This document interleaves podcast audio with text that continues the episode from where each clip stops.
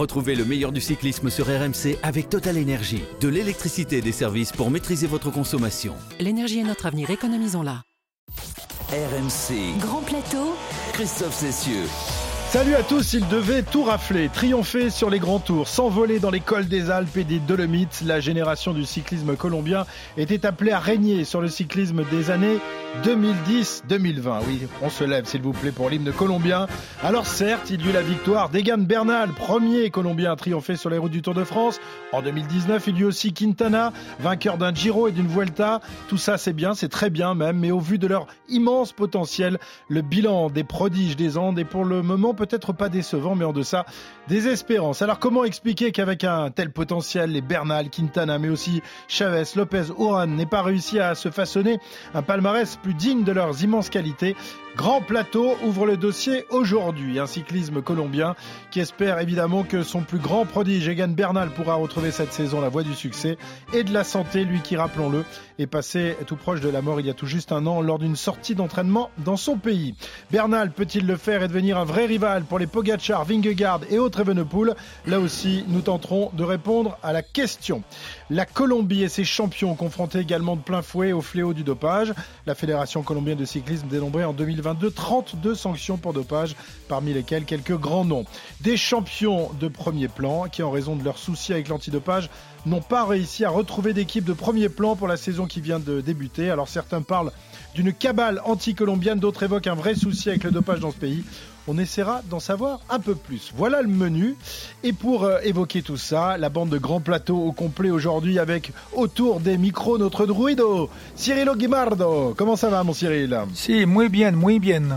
Accompagné de ses peones, Arnaud Souques et Pierre-Yves El Pelijojo, le roux en espagnol. Comment ça va, chicos Hola, Le chauve, hola, buenas c'est tardes. Pelado. Pelado, le chauve, si tu veux. le pel- Ah oui, le pelado, oui. Mais t'es un pelado roux, toi, quand Plus même. Pelado que Pelirrojo. Depuis le début des années 80 et leur arrivée dans les grandes courses européennes, ils ont fait vibrer au rythme de leurs exploits dans les cols des grands tours les scarabées colombiens, rois des montagnes, princes des cimes. Le café Les Émeraudes faisait jusqu'à présent la gloire de la Colombie. Il faut désormais y ajouter ses cyclistes. Si les coureurs colombiens sont populaires sur la route du Tour, c'est tout simplement parce qu'ils apportent à la course une note exotique qui lui manquait. Herrera s'est détaché. Ah, il a filé et Bernard Hinault ne réagit pas. Donc Herrera, Luis Herrera donne une victoire d'étape à la Colombie. Quel bruit ça va faire à Bogota? Le dauphin de Froome, c'est le Colombien Quintana, vainqueur de l'étape en solitaire. Superman Lopez of Astana wins the stage in his first Tour de France. Rigoberto Urán, Romain Bardet, Urán toujours en tête devant Warren Barguil qui remonte, Warren Barguil pour la victoire d'étape Rêvons un peu. C'est un Colombien qui gagne le Tour de France. Alors, qu'est-ce qui se passe Faire un, un champion du Tour de, de France, c'est le, le, plus- le plus grande chose de l'histoire du cyclisme colombien et de, sport colombien. Il est parti tout seul, Egan Bernal, le Colombien. C'est tout Zapakira, le petit village de Colombie qui doit être en feu désormais, en train de regarder le jeune homme au maillot blanc se transformer peu à peu en maillot jaune. de Egan Bernal en el Tour de Francia llegó hasta los más jóvenes en Colombia. Dans un continent où le football est roi, la Colombie, pays de vélo, c'est un cas. Voilà de sacrés moments de, vélo qui nous ramènent quelques années en arrière, des exploits en montagne restés à la postérité. C'est vrai, vrai Cyril, que les, les champions colombiens tout au long de l'histoire du vélo nous ont fait vibrer, ont surtout fait vibrer euh, leurs supporters. Le vélo là-bas, c'est une sorte de, religion. Il y a le foot et le cyclisme. Tu as pu t'en apercevoir il y a quelques années lorsque tu t'es rendu en, Colombie. Euh, À l'époque, tu étais directeur sportif, euh, Cyril. Oui, on y est allé d'ailleurs plusieurs années à l'invitation entre autres de Hector Urego dont on a entendu la voix euh, tout à l'heure, euh, il y a quelques instants, euh, cette voix qui était la voix du cyclisme en Colombie. Et donc on a participé pendant plusieurs années au, Classico RCN, jamais autour de, Colombie, mais l'ambiance du cyclisme, l'atmosphère, la culture du cyclisme en Colombie, c'est quelque chose de très très fort. Et pratiquement à cette époque-là, le cyclisme n'était pas loin, pas loin de la popularité du football. Ah oui, évidemment. Le, cyclisme en Colombie, ça date des, années 50 avec, tu, le disais, la création du, Tour de Colombie. Et puis, c'est vrai que les, Colombiens sont arrivés un peu plus tard dans, le cyclisme européen. On en parlera. Les années 80 avec notamment les Herrera et, et consorts. messieurs, si je vous dis cyclisme colombien, c'est quoi l'image qui vous vient en tête immédiatement? Un souvenir ou un nom, Pierre-Yves? Moi, c'est Lucho Herrera parce que euh, j'avais 10 ans et ses exploits, euh, voilà, ça vous marque quand on est enfant. C'était euh, aussi un nouveau pays qui débarquait. on nous parlait de grands champions et puis lui, il était sympathique. J'avais eu l'occasion de, l'apercevoir sur certaines courses. voilà, moi, c'est Lucho Herrera. Ouais, Arnaud? Moi, c'est euh, Egan Bernal, Val Thorens 2019, parce que, bah voilà, parce que tout simplement, c'est un petit peu pareil. Je l'ai vécu d'assez près euh, quand il, euh, il n'a pas remporté l'étape ce jour-là. C'est Vincenzo Nibali qui avait remporté cette étape raccourcie. On se souvient pour des, des, des, conditions météo catastrophiques. Mais Egan Bernal, il avait été accueilli en fait par toute sa famille colombienne en haut de Val Thorens. Il avait été accueilli aussi par des dizaines et des dizaines de fans qui étaient là, qu'on chantait, qu'on chantait très très très longtemps. Il était tellement ému et j'ai eu la chance aussi de prendre l'avion le lendemain avec lui pour rentrer sur sur Paris. Et, et je garde l'image aussi de, de ce garçon de 22 deux ans, hyper timide, hyper euh, voilà euh, poli, hyper euh, comment dire souriant. C'est vraiment l'image que, que j'ai moi du cyclisme colombien. Mais bon, c'est une image très actuelle évidemment. Ouais, évidemment, Cyril, toi, tu as un peu plus de recul, forcément. Ah, même, même, même beaucoup plus, parce que je vais vous parler de 1982. Excusez-moi, je quitte Egan Bernal et Arnaud Souk. Et en fait, c'est le premier classico RCN que nous avons fait euh, où on découvre le cyclisme colombien. J'avais une petite idée parce qu'en 65, vous voyez, c'est pas d'hier, j'avais ah fait déjà le tour du Mexique, donc on était un peu dans la même dans la même ambiance. Et vous savez que là-bas, eh bien, euh, les directeurs sportifs ne suivaient pas en voiture, mais en moto. Mm-hmm. Alors, euh, imaginez mettre l'ordre des motos dans une file. donc là-bas, il y avait la course de vélo et il y avait, il y avait la course de moto. Et le, le problème, c'est que vous étiez sur la moto, mais vous aviez un motard qui parlait pas le français. Comme il ne parle pas espagnol. Euh, euh, ah non, mais c'était extraordinaire. Il parlait quelques mots d'italien, c'était déjà pas mal. Mais je peux vous dire que dans toutes les descentes de col, et il y en a quelques-unes là-bas, euh, de temps en temps, vous faisiez un peu d'huile et vous étiez jamais sûr d'arriver entier à l'arrivée. Voilà. Et puis c'est là où on a découvert, enfin moi particulièrement, eh bien Lucho, mais Fabio Parra entre autres, qui étaient les grandes, les grandes stars et, et de super belles belles étapes. Alors justement, Arnaud, avec toi, on va voir un peu quels ont été les, grands moments des, cyclistes colombiens dans, le Tour de France. Euh, Cyril en parlait, ils ont tous débarqué à peu près dans, au début des années 80 avec ces, noms euh, dont vient que vient d'évoquer Cyril. Hein. Et même un, peu avant, hein, du haut de l'altiplano colombien, il y a déjà presque un demi-siècle de grandes histoires cyclistes qui nous euh, contemplent sur le Tour. L'histoire donc d'un pionnier d'abord en 75, c'est Martin Emilio Rodriguez. il devient le, premier de tous les Colombiens à participer au Tour. Coachisé absolument, équipier de Jim il se classera 27e du général, mais permettra euh, de pointer euh, sur euh, la carte du vélo ce petit état du nord de l'Amérique latine. Huit ans plus tard, c'est carrément tout un squad colombien qui débarque sur le Tour 83. Colombia Pilas Varta, invité par l'organisateur. Edgar Corredor terminera 16e du général. Un an plus tard, l'équipe Varta débarque à nouveau dans l'Hexagone avec cette fois-ci dans ses bagages un bonhomme, un crack, encore amateur et pourtant déjà vainqueur d'une étape. Lucho Herrera, tout juste 23 ans, lève les bras en haut des 21 lacets de l'Alpe d'Huez. Il ouvre la voie au succès et à l'espoir pour tout un peuple. En 87, Herrera remportera le Tour d'Espagne. Un an plus tard, en 88, son chevalier de l'ombre, Fabio Parra, celui dont à tort d'ailleurs on ne prononce euh, presque jamais le nom, signe le premier podium d'un Colombien sur la grande boucle en se classant euh, troisième d'une édition remportée par l'Espagnol euh, Delgado. Et puis il faudra ensuite attendre 2003 pour assister à un autre moment d'histoire colombienne sur le Tour. Victor Hugo Peña enfile le maillot jaune après avoir remporté avec la sulfureuse US Postal le contre-la-montre par équipe. Il gardera sa tunique pendant trois jours. C'est un record d'ailleurs qui euh, tient toujours, y compris euh, qui n'a pas été battu, y compris eh par Egan Bernal, donc mhm. premier grand vainqueur colombien du, Tour de France 2019 euh, à seulement 22 ans. Et puis n'oublions pas quand même dans ce cyclisme colombien, Nero Quintana, premier à gagner. Alors lui c'était le Giro, premier à, colombien pardon à gagner. Donc le, Giro c'était en, 2016.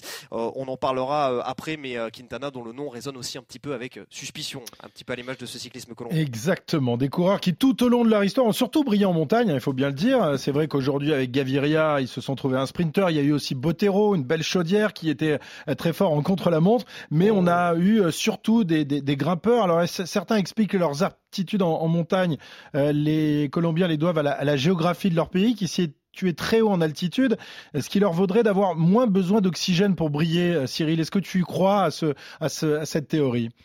Ben, Totalement. Il suffit de regarder aujourd'hui toutes les World Tours qui vont passer trois mois par an en altitude. Ils y vont pas uniquement pour euh, essayer d'attraper quelques moustiques. Euh, ils y vont au contraire pour essayer d'attraper quelques globules rouges en plus ou des globules rouges de meilleure qualité. Alors c'est vrai que les coureurs colombiens, de par la topographie et, les courses. Vous savez, des cols de 40 km là-bas. C'est quand, même pas, quand même pas anodin. Puis il y a deux choses qui font que les Colombiens bénéficiant de l'altitude, pouvaient dominer lorsqu'ils arrivaient en Europe, c'est qu'il y avait l'altitude, mais il y avait aussi l'humidité. C'est-à-dire que les deux, l'humidité est un facteur limitant de l'échange gazeux, oxygène CO2, et l'altitude, bon, bah, tout le monde en a euh, entendu euh, parler. Et je pense que, euh, alors en plus, ils sont tous des petits gabarits plutôt que des grands, hein, parce que si vous, si vous mesurez 1m90 et 80 kg, n'êtes pas coureur cycliste là-bas. Ou alors vous faites de la piste qui se développe d'ailleurs très très bien, euh, très très bien actuellement. Mais les grosses erreurs qu'ils ont faites au départ, et pour moi y être allé à plusieurs reprises, Bon, j'ai rien dit à l'époque parce que ça m'arrangeait pas, euh, mais c'est qu'on leur a dit, on leur a dit, euh, ah ben pour pouvoir battre les Européens, il faut aller courir, vous entraîner en Europe, aller en Belgique, aller sur les courses qui frottent parce que vous savez pas frotter. Contre la montre, vous êtes battu. Donc pas de problème. Nos petits gaillards, ils arrivaient deux mois avant le tour, voire trois mois. D'ailleurs, sur le critérium du Dauphiné, euh, souvent, ils faisaient exploser les Européens dont Bernard Hinault d'ailleurs, une mhm. année où ils l'ont quand même carrément, carrément désingué dans l'école. Euh, le blaireau, il était à, l'agonie.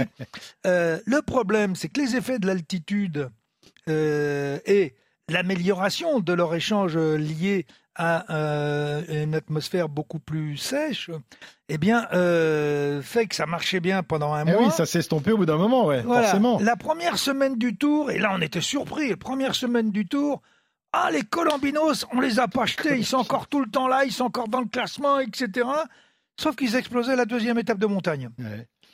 Mais parce que tout simplement, les effets euh, bénéfiques qu'ils pouvaient tirer de leur, euh, euh, du, fait qu'ils habitaient en Colombie en altitude, eh bien, quand ils arrivaient à la moitié du tour, il n'y avait plus aucun effet. Alors imaginez-vous sur le plan psychologique. Attendez, au Dauphiné, on largue Bernard Hinault, on largue tous les grimpeurs. Euh, on arrive sur le Tour de France et là, euh, les mecs, ils nous croisent dans les montées. Ça fait mal à la tête, ça. Hein Forcément. Les scarabées, c'est comme ça qu'on les surnomme, parce qu'ils sont légers et de petite taille et compensent leurs insuffisances, les insuffisances de leurs ailes par la puissance de leurs pattes. C'est un commentateur colombien qui avait sorti ça il y a quelques années. Je ne sais pas si ça vous, ça vous va comme explication. Escarabaro, je crois, c'est comme ça qu'on dit, hein, vous qui parlez espagnol parfaitement. bon. Euh, c'est les Beatles, sinon. Oui, les, oui, les Beatles, c'est plus anglais, mais effectivement, le Beatles veut dire euh, scarabée.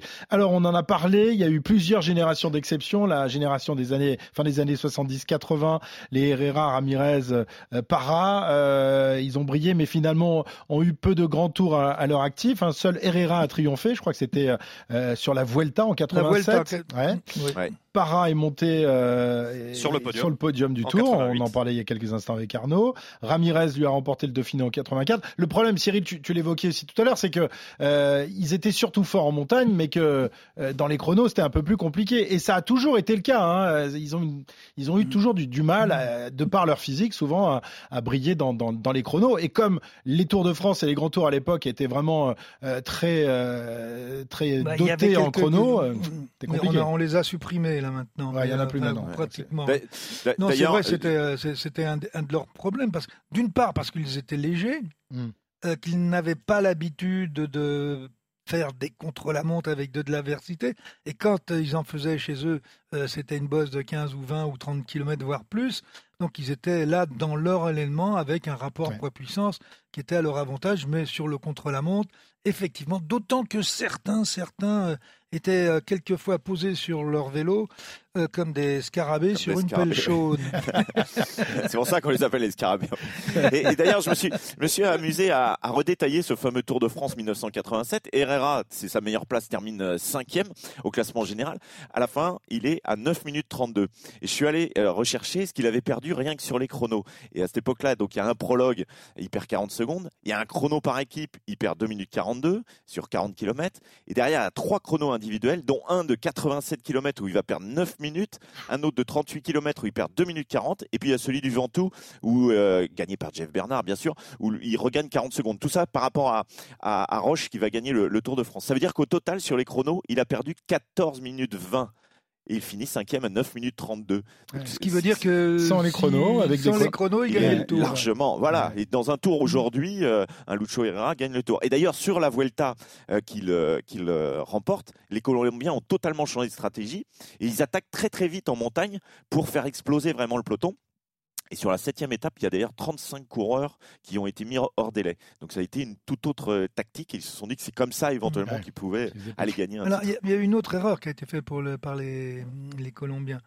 Euh, c'est qu'au lieu de se dispatcher dans les, dans les grandes équipes européennes, où là, ils allaient eux. pouvoir bénéficier Eh euh, d'un apport d'abord d'équipiers plus puissants, qui ont en plus de l'aspiration, c'est-à-dire qui ont des masses plus importantes. Eux qui sont petits, ça leur permet de.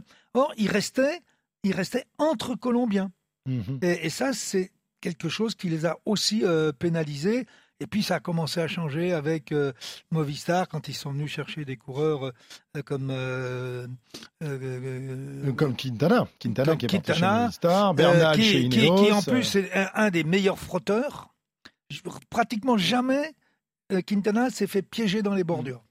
Alors justement, parlons de ce Quintana parce que lui, il a euh, fait partie, ça a été le précurseur de la deuxième génération euh, colombienne, initiée donc dans les années 2010. Quintana qu'on a vu débarquer un beau jour de 2013 sur le Tour de France et qui, pour sa première participation, s'est classé deuxième. Il était à un peu plus de 4 minutes de Froome. Ce Quintana, on a vraiment cru à ce moment-là euh, qu'il gagnerait plusieurs Tours de France. Rappelez-vous, hein, c'était c'était un phénomène, euh, Arnaud, quand il a débarqué sur le Tour. Ah bah oui, oui, il termine, euh, je crois pour ses trois premiers tours, j'ai plus le- les, les statistiques deux, sous deux, le nez, la mais euh, fois, il fait pas. 2, 2 et 3, il me semble. Donc voilà, trois fois sur le podium pour ses trois premiers tours de, euh, de France. Euh, C'était quoi ta question? Qu'est-ce qui lui a manqué en gros pour euh, Anero non, mais je, disais qu'à l'époque, on a vraiment cru qu'il allait, oui, qu'il allait tout et gagner. quoi. Et d'ailleurs, il a gagné le Tour euh, d'Italie en 2014. Alors, il faut voir aussi hein, devant qui il l'a gagné. C'était pas non plus euh, la, la même concurrence que, que sur euh, le Tour de France, mais effectivement, Nero Quintana, on imaginait euh, que euh, c'était lui effectivement euh, l'avenir du cyclisme colombien et surtout l'avenir du cyclisme mondial. On l'imaginait clairement gagner plusieurs grands tours. Après, voilà, c'est assez euh, assez inexplicable ce qui s'est passé pour lui. Il a à partir de la Vuelta 2016 un petit peu décliné Mhm. et au final, il a plus jamais vraiment été en mesure hein, après de, de lutter avec avec les meilleurs. hein. Ouais, c'est vrai que c'était Il, a, il a vraiment décliné.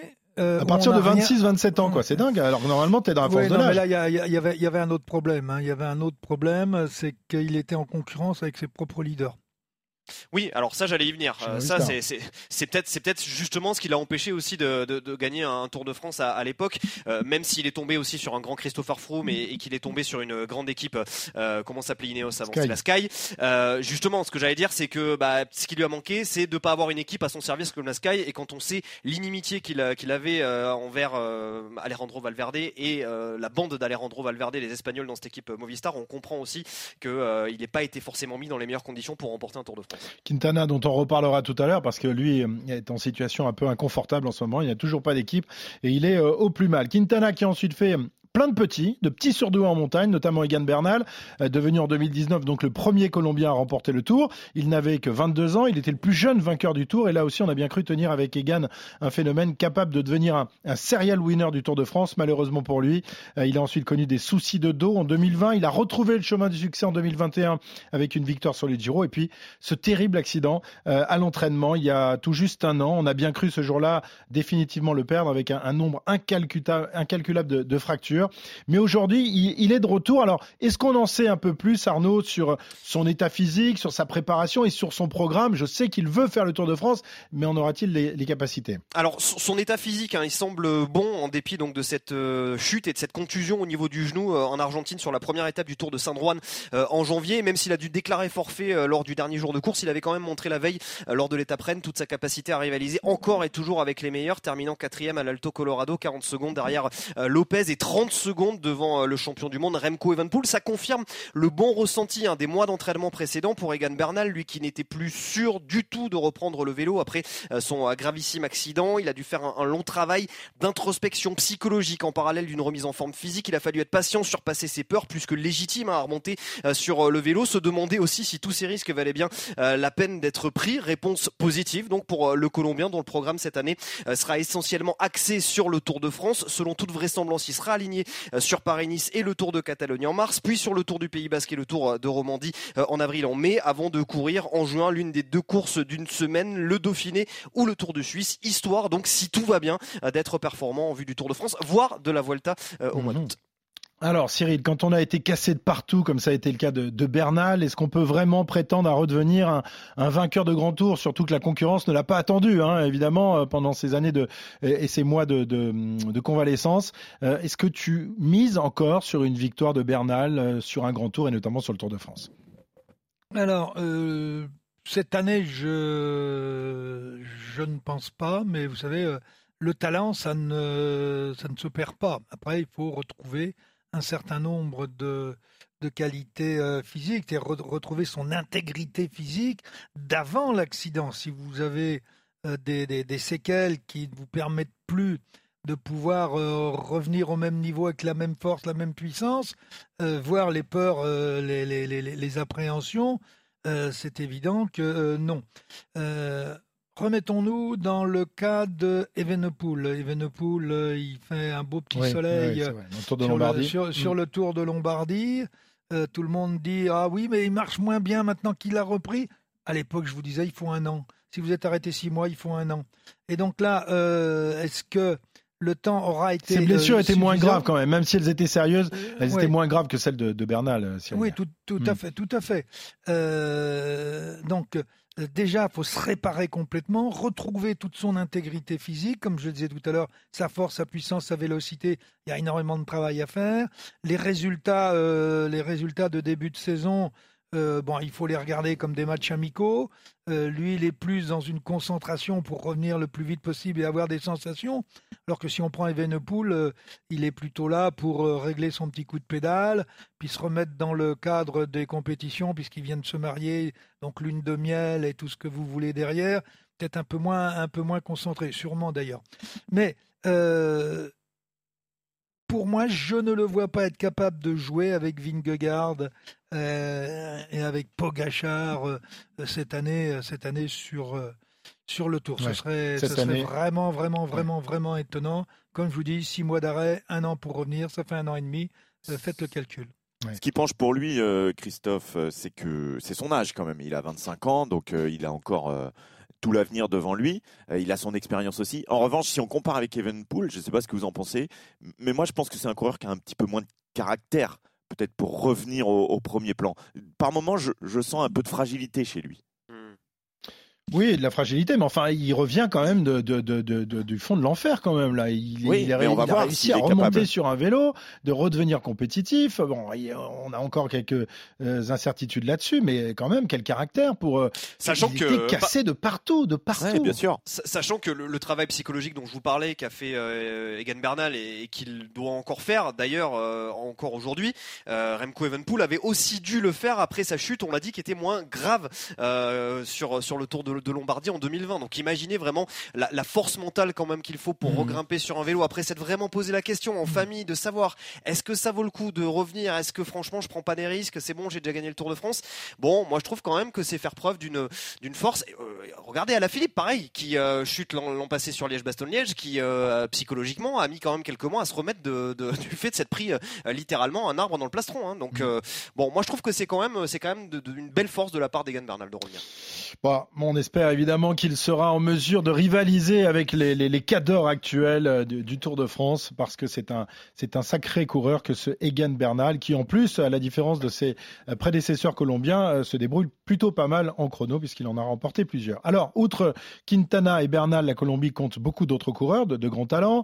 Euh, Chavez, Higuita, Lopez, Martinez, Uran et Nao Anacona. Un incroyable vivier, mais même s'ils ont réalisé de, de, très belles perfs, euh, ils n'ont jamais remporté le grand tour. Celui qui s'en est le plus rapproché, c'est Uran, un peu le, le poulidor colombien, trois fois deuxième du tour, euh, trois fois, une fois deuxième sur le tour et deux fois sur le Giro, ou Chavez qui lui aussi a été présent sur, euh, sur euh, le podium d'un grand tour à deux reprises. Quel est selon vous celui qui a encore le plus gros potentiel et, et, celui que vous aimeriez voir briller? Est-ce que vous avez un chouchou parmi le vivier colombien? On va commencer avec toi, Pierre-Yves. Bah, paradoxalement, par rapport à ce que je viens de dire sur Egan Bernal et peut-être sa force de caractère. Alors pour revenir, mmh. oui, sur sur le vélo, d'accord, mais pour être à la bagarre derrière euh, avec la nouvelle concurrence, j'ai un petit doute. Mais en revanche, sur le potentiel, il euh, n'y a pas photo. Souvenez-vous, quand il gagne le Tour de France, on se dit ce garçon, il va tous les gagner dans la foulée parce que on annonce euh, un véritable champion et on le sait. Il gagne à 22 est ans, hein, plus jeune vainqueur du Tour à l'époque. Hein. C'est ça. Mmh. On, on, connaît ses capacités. Alors euh, Cyril va, va bondir peut-être, mais on, on dit qu'il a une VO2 max à hauteur de 88,8 euh, à comparer avec Chris Froome qui était à 85, Miguel Indurain à 88, Greg LeMond à 92. 92, donc euh, extraordinaire. Bon, je ne sais pas mm -hmm. si ces chiffres ce qu'ils valent, mais en tout cas, euh, bon, bah, on mais, sait quand mais, il est allé mais, faire les tests. mettez-les plutôt, mettez tout ça à la poubelle. D'accord. mais en revanche, étonné, en, en, revanche, quand il est passé à Aigle, euh, tout jeune, parce qu'il cherchait à ce moment-là une équipe et puis il voulait quitter la Colombie, il voulait plus faire de VTT. Il passe à Aigle, il fait les tests avec les Wattbike. Tout le monde tombe des nues en voyant les résultats parce qu'il a une puissance incroyable et que, on, voilà, on sait que c'est un, un potentiel énorme. Et puis, il y a malheureusement cet accident. Donc on va voir s'il va revenir. Mais pour moi, ouais. c'est c'est le grand coureur euh, colombien. Ah, après, on peut remettre Herrera dans le contexte aussi qu'on expliquait de l'époque. Ouais. Alors Arnaud, toi, je sais que ton, ton chouchou, c'est Miguel Angel Lopez, évidemment, Superman.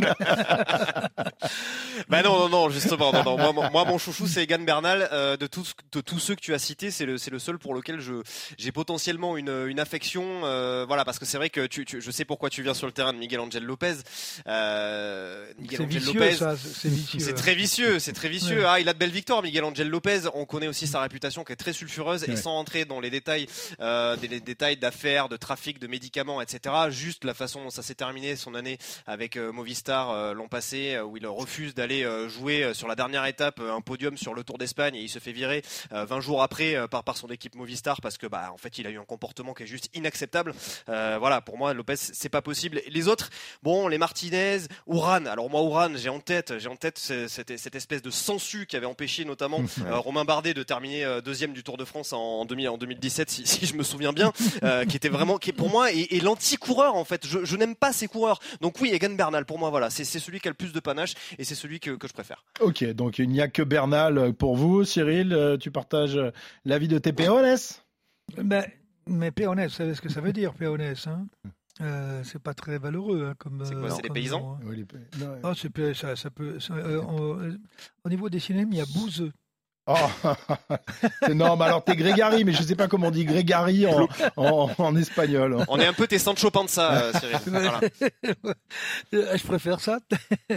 bah, moi, moi, je suis. Euh, je pense qu'actuellement, euh, la Colombie. Euh, indépendamment d'Egan Bernal qu'on a, dont on a évoqué euh, le cas et, et quelles sont ses possibilités de revenir, derrière on n'a pas grand-chose. On a un Iguita, mais bon, c'est pas lui qui va gagner le tour. Euh, euh, pour l'instant, euh, j'ai pas l'impression qu'en dehors d'Egan de, Bernal, il y ait, il y ait des coureurs sur lesquels on peut dire, eh ben voilà, j'en fais, j'en fais mon souchou. Mm -hmm voilà, moi, moi, j'ai pas de, j'ai pas de nom à donner. Euh, sur un plan purement, euh, purement affectif, mais bon, c'est comme ça parce que c'est un coureur euh, que, que, que j'aimais bien en course. Euh, c'est Quintana et j'aimerais bien qu'il retrouve une équipe et qu'on le retrouve au plus haut niveau. On va en parler. Une génération qui s'y ah, Juste Christophe, ouais. excuse-moi, je viens de retrouver une note là. Il a attaqué une fois en 2013. Ouran Bravo. Tu ah, peux fallait, me citer l'attaque de, de Rigoberto Ouran, s'il te plaît, parce que là, je, je vois pas là. Alors, une génération. 600 mètres sur le col de la Lose. Ah, magnifique. Ah, 2013. Ah, ouais, la, d'accord. la- la Lose en 2013, t'es sûr.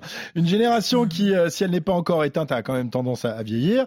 Euh, Rigo- Rigoberto Urán, qui a été justement interrogé sur le futur du cyclisme colombien, euh, s'est montré plutôt pessimiste il y a quelques jours en expliquant Nous n'avons pas de bons cyclistes en Colombie. De nombreux cyclistes viennent en Europe et ne durent qu'un ou deux ans.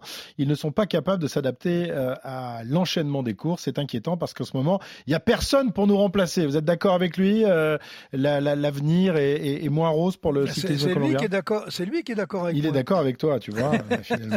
L'avenir est moins rose, encore une fois, ça dépend aussi des Gann Bernal. Hein, euh, Oui, parce bien que, sûr. Ah euh, bah, c'est s'il comme, gagner comme si on ouais. disait l'avenir est moins rose pour le cyclisme slovène. Oui, c'est sûr, si t'enlèves Roglic et, et Pogacar, l'avenir il est moins rose. Non, mais voilà, ça, je trouve que ça dépend énormément de, de Bernal. Il y en a un dont on n'a pas trop parlé, c'est Dani Martinez. Oui. Lui, voilà, il souffle un petit peu le, le chaud et le froid. Il avait quand même gagné le, euh, le Dauphiné en 2022, notamment devant, en 2020, pardon, 20, oui c'est ça, 2020, euh, devant euh, Thibaut Pinot. Euh, Dani Martinez, euh, il souffle un petit, voilà ce que je disais, il souffle un petit peu le chaud et le froid. On se demande si lui va aussi exploser au plus haut niveau. On se demande s'il en a vraiment les capacités. Moi, je pensais qu'à un moment il avait les capacités pour pour faire ça. Mais si t'acceptes, c'est vrai, ces, ces deux coureurs-là, euh, ça va, la relève, ouais, elle est un petit peu compliquée.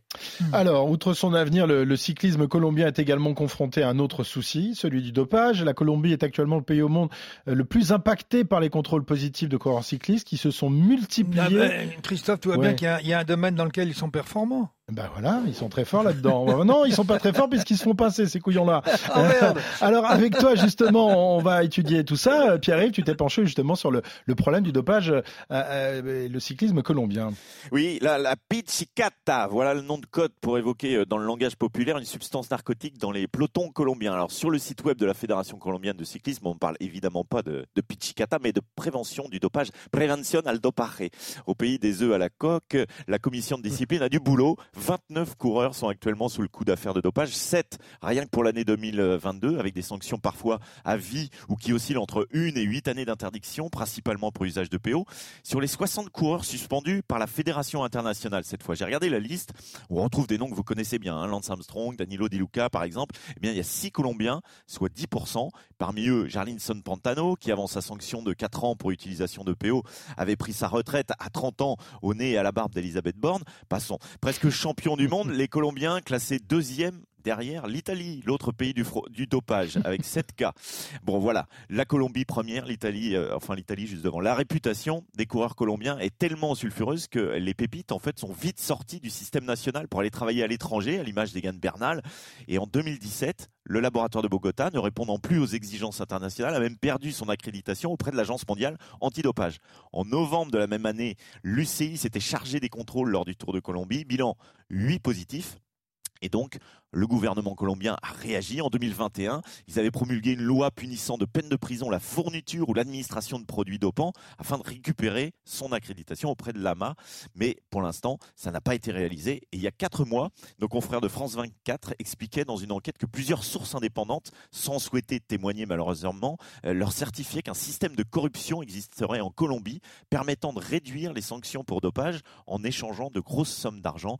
Mais ça, c'est une autre histoire. Des problèmes qui ont touché l'année dernière deux des grandes stars du cyclisme colombien, Nairo Quintana et Miguel Angel Lopez. Le premier euh, contrôlé euh, positif au tramadol, même si c'est pas un, un produit. pas encore un produit c'est pas encore hein. un produit Pour considéré comme un produit dopant. ju- ju- juste pour qu'on on mette les, les points sur les i par rapport à ça, le tramadol en fait est une, fait partie de la liste des produits interdits par l'Union cycliste internationale. Il va devenir à partir du 1er janvier 2024 un produit interdit par l'Agence mondiale antidopage. Donc là, il deviendra un, Mhm. un produit anti- un produit dopant, considéré comme dopant. D'accord. Et puis Miguel Angel Lopez, lui, euh, qui entretien- entretiendrait des, liens euh, très proches avec un sulfureux médecin nommé Maynard, euh, et non pas Neymar, affaires qui ont valu aux deux stars d'être limogés de leurs équipes respectives et qui ne leur ont pas permis de retrouver une équipe de haut rang pour la saison qui vient de débuter. Lopez a été contraint de signer dans une équipe de troisième division et Quintana, lui, est toujours sans, équipe. Une situation compliquée pour les deux hommes qui a fait dire justement à, Pantano, dont tu parlais tout à l'heure, Pierre-Yves, vainqueur d'étape sur le Tour en 2016 et suspendu 4 ans pour euh, usage de PO. J'ai l'impression, dit-il, que l'UCI est une mafia, il a beau jeu de dire ça, et qu'elle veut nuire à l'image des Colombiens. Et elle y parvient, dit-il. Est-ce que vous pensez qu'il y a une cabale contre les Colombiens? Bah, euh, Christophe, ou non? Justement, il nous reste quelques minutes éventuellement, euh, Oui, parce que je, voudrais qu'on se, on se replonge dans, dans le livre de, de Laurent Fignon, nous étions jeunes et insouciants, qui parle de ses premières années, sa découverte, lui, de la Colombie. Et il dit, à l'époque, toutes les courses étaient quasiment sponsorisées par la mafia locale. L'argent y coulait à flot, les armes circulaient sous cap, tout n'était que combine. Et plus grave, la cocaïne avait remplacé toutes les friandises connues. Je me souviens qu'un suiveur, un narcotrafiquant assurément, qui dans le coffre de sa voiture mettait à la disposition de chacun des kilos et des kilos de poudre blanche, son coffre était immaculé, 10 dollars le gramme, prix cassé. Le matin, les acheteurs faisaient la queue. C'était tout juste si les gars n'y venaient pas avec leur dossard déjà accroché dans le dos. Alors c'est vrai que c'était il y a longtemps, c'était dans les années 80. La mais... Colombie a été le, pays le plus dangereux au monde à l'époque d'Escobar. C'est plus vraiment le cas maintenant. Hein. Donc les choses ont évolué quand même dans ce oui, pays. mais bah, les choses ont certainement évolué, mais ce qu'on nous dit du cyclisme aujourd'hui, au niveau euh, local, euh, les choses n'ont pas forcément euh, tellement changé. Hein. Mhm. C'est un pays qui produit encore énormément de cocaïne. Ah oui, c'est la plus grosse la plus grosse production au monde. Et je, je suis pas sûr que le fait que Miguel Angel Lopez euh, ait retrouvé une équipe de troisième division et va pouvoir bien aller se planquer dans, son pays pour, euh, pour faire ce qu'il a envie de faire, ça soit une très très bonne nouvelle et, encore moins si on le revoit après dans un peloton professionnel. Pardon, euh, pardon de, dire ça comme ça, mais on est obligé quand même de, prendre beaucoup de pincettes avec ce garçon. Ouais. Cyril, tu évoquais tout à l'heure le cas de, Quintana qui lui se trouve pour l'instant au chômage. Hein. il n'a pas d'équipe qui veuille lui, fournir un, contrat. Tu, tu, le, tu le regrettes ça parce que Quintana, lui, bon s'est fait attraper pour, pour tramadol. Euh, comme le disait Arnaud, c'est pas encore considéré comme un véritable produit dopant. Est-ce que tu penses qu'il a le droit d'avoir une nouvelle chance et qu'une équipe européenne doit lui fournir un contrat? Bah, déjà, il faut regarder la réglementation telle qu'elle est faite. On va pas, euh, on va pas disserter à ce niveau-là. Mais si on a commencé à mettre en place ce système-là, ça veut dire qu'il n'y a pas que Kitana qui l'utilisait. Euh, il y en avait beaucoup d'autres, et pas seulement, et, pas, et, pas, seulement dans le, pas, seulement, chez, les Colombiens. Euh, pas seulement chez les cyclistes. Oui, enfin, il n'y en a pas euh, beaucoup qui se sont fait attraper depuis euh, la mise en place du règlement en 2019, Cyril, quand même. oui, mais bon, c'est pas parce que lui, il s'est fait, il s'est fait pécho que les autres sont pas passés au travers. Hmm. c'est plus compliqué que ça. bon, mais il, vient, il, vient, il, vient, il vient de terminer deuxième du championnat de Colombie. Mhm. Sur route. Donc, il est toujours performant, ouais. Ce qui veut dire qu'il est toujours performant. ça reste quand même l'un des plus beaux coureurs euh, colombiens, qu'on le veuille ou non. Il suffit de regarder, suffit de regarder son, son palmarès. Euh, il l'a pas tout fait avec du, avec, du tramadol. Non, mais alors par contre, les Cyril n'en veulent pas. Euh, moi, moi, je me permets juste quand même de, de, de, rajouter et Arkea Samsic, enfin, il avait quand même un petit passif avec Arkea Samsic. Au lendemain du Tour de France 2020, on apprend euh, que lui, que son frère, que son kiné, que Winner Anacona, qui était l'un de ses, de ses coéquipiers, de ses hommes de main, se sont fait attraper quand même avec des, des, sérums physiologiques qui sont potentiellement masquants au niveau du taux d'hématocrite, plus des seringues dans, dans leur dans leur hôtel. bon, il n'avait pas, il n'y avait pas eu de suite à cette histoire qui s'est déroulé euh, euh, dans les dernières étapes du Tour 2020. Mais enfin bon, il y avait déjà un petit faisceau d'indices autour de Nero Quintana. Tu vois mhm. Ouais. Bon, euh, bon, on verra euh, ce qui euh, l'advient de, de Nairo Quintana. Pour l'instant, il n'a pas d'équipe et on l'a vu d'ailleurs très peiné par cette situation il y a quelques jours, justement, à l'issue de ce championnat de Colombie. Merci beaucoup, messieurs de Grand Plateau. On se retrouve la semaine prochaine. On va parler de qui la semaine prochaine hein? Vous avez d'autres nations à évoquer? Qui est-ce qu'on désingue? Ça va, on a été gentil là. Tu rigoles quoi? Je sais pas, on pourrait réfléchir. On pourrait faire un petit sondage peut-être sur les réseaux sociaux. Parfait, merci beaucoup. Et, euh, et à la semaine prochaine pour une nouvelle édition de Grand Plateau. Bonne semaine. Ciao. Ciao. Retrouvez le meilleur du cyclisme sur RMC avec Total Énergie. De l'électricité et des services pour maîtriser votre consommation. L'énergie est notre avenir, économisons-la.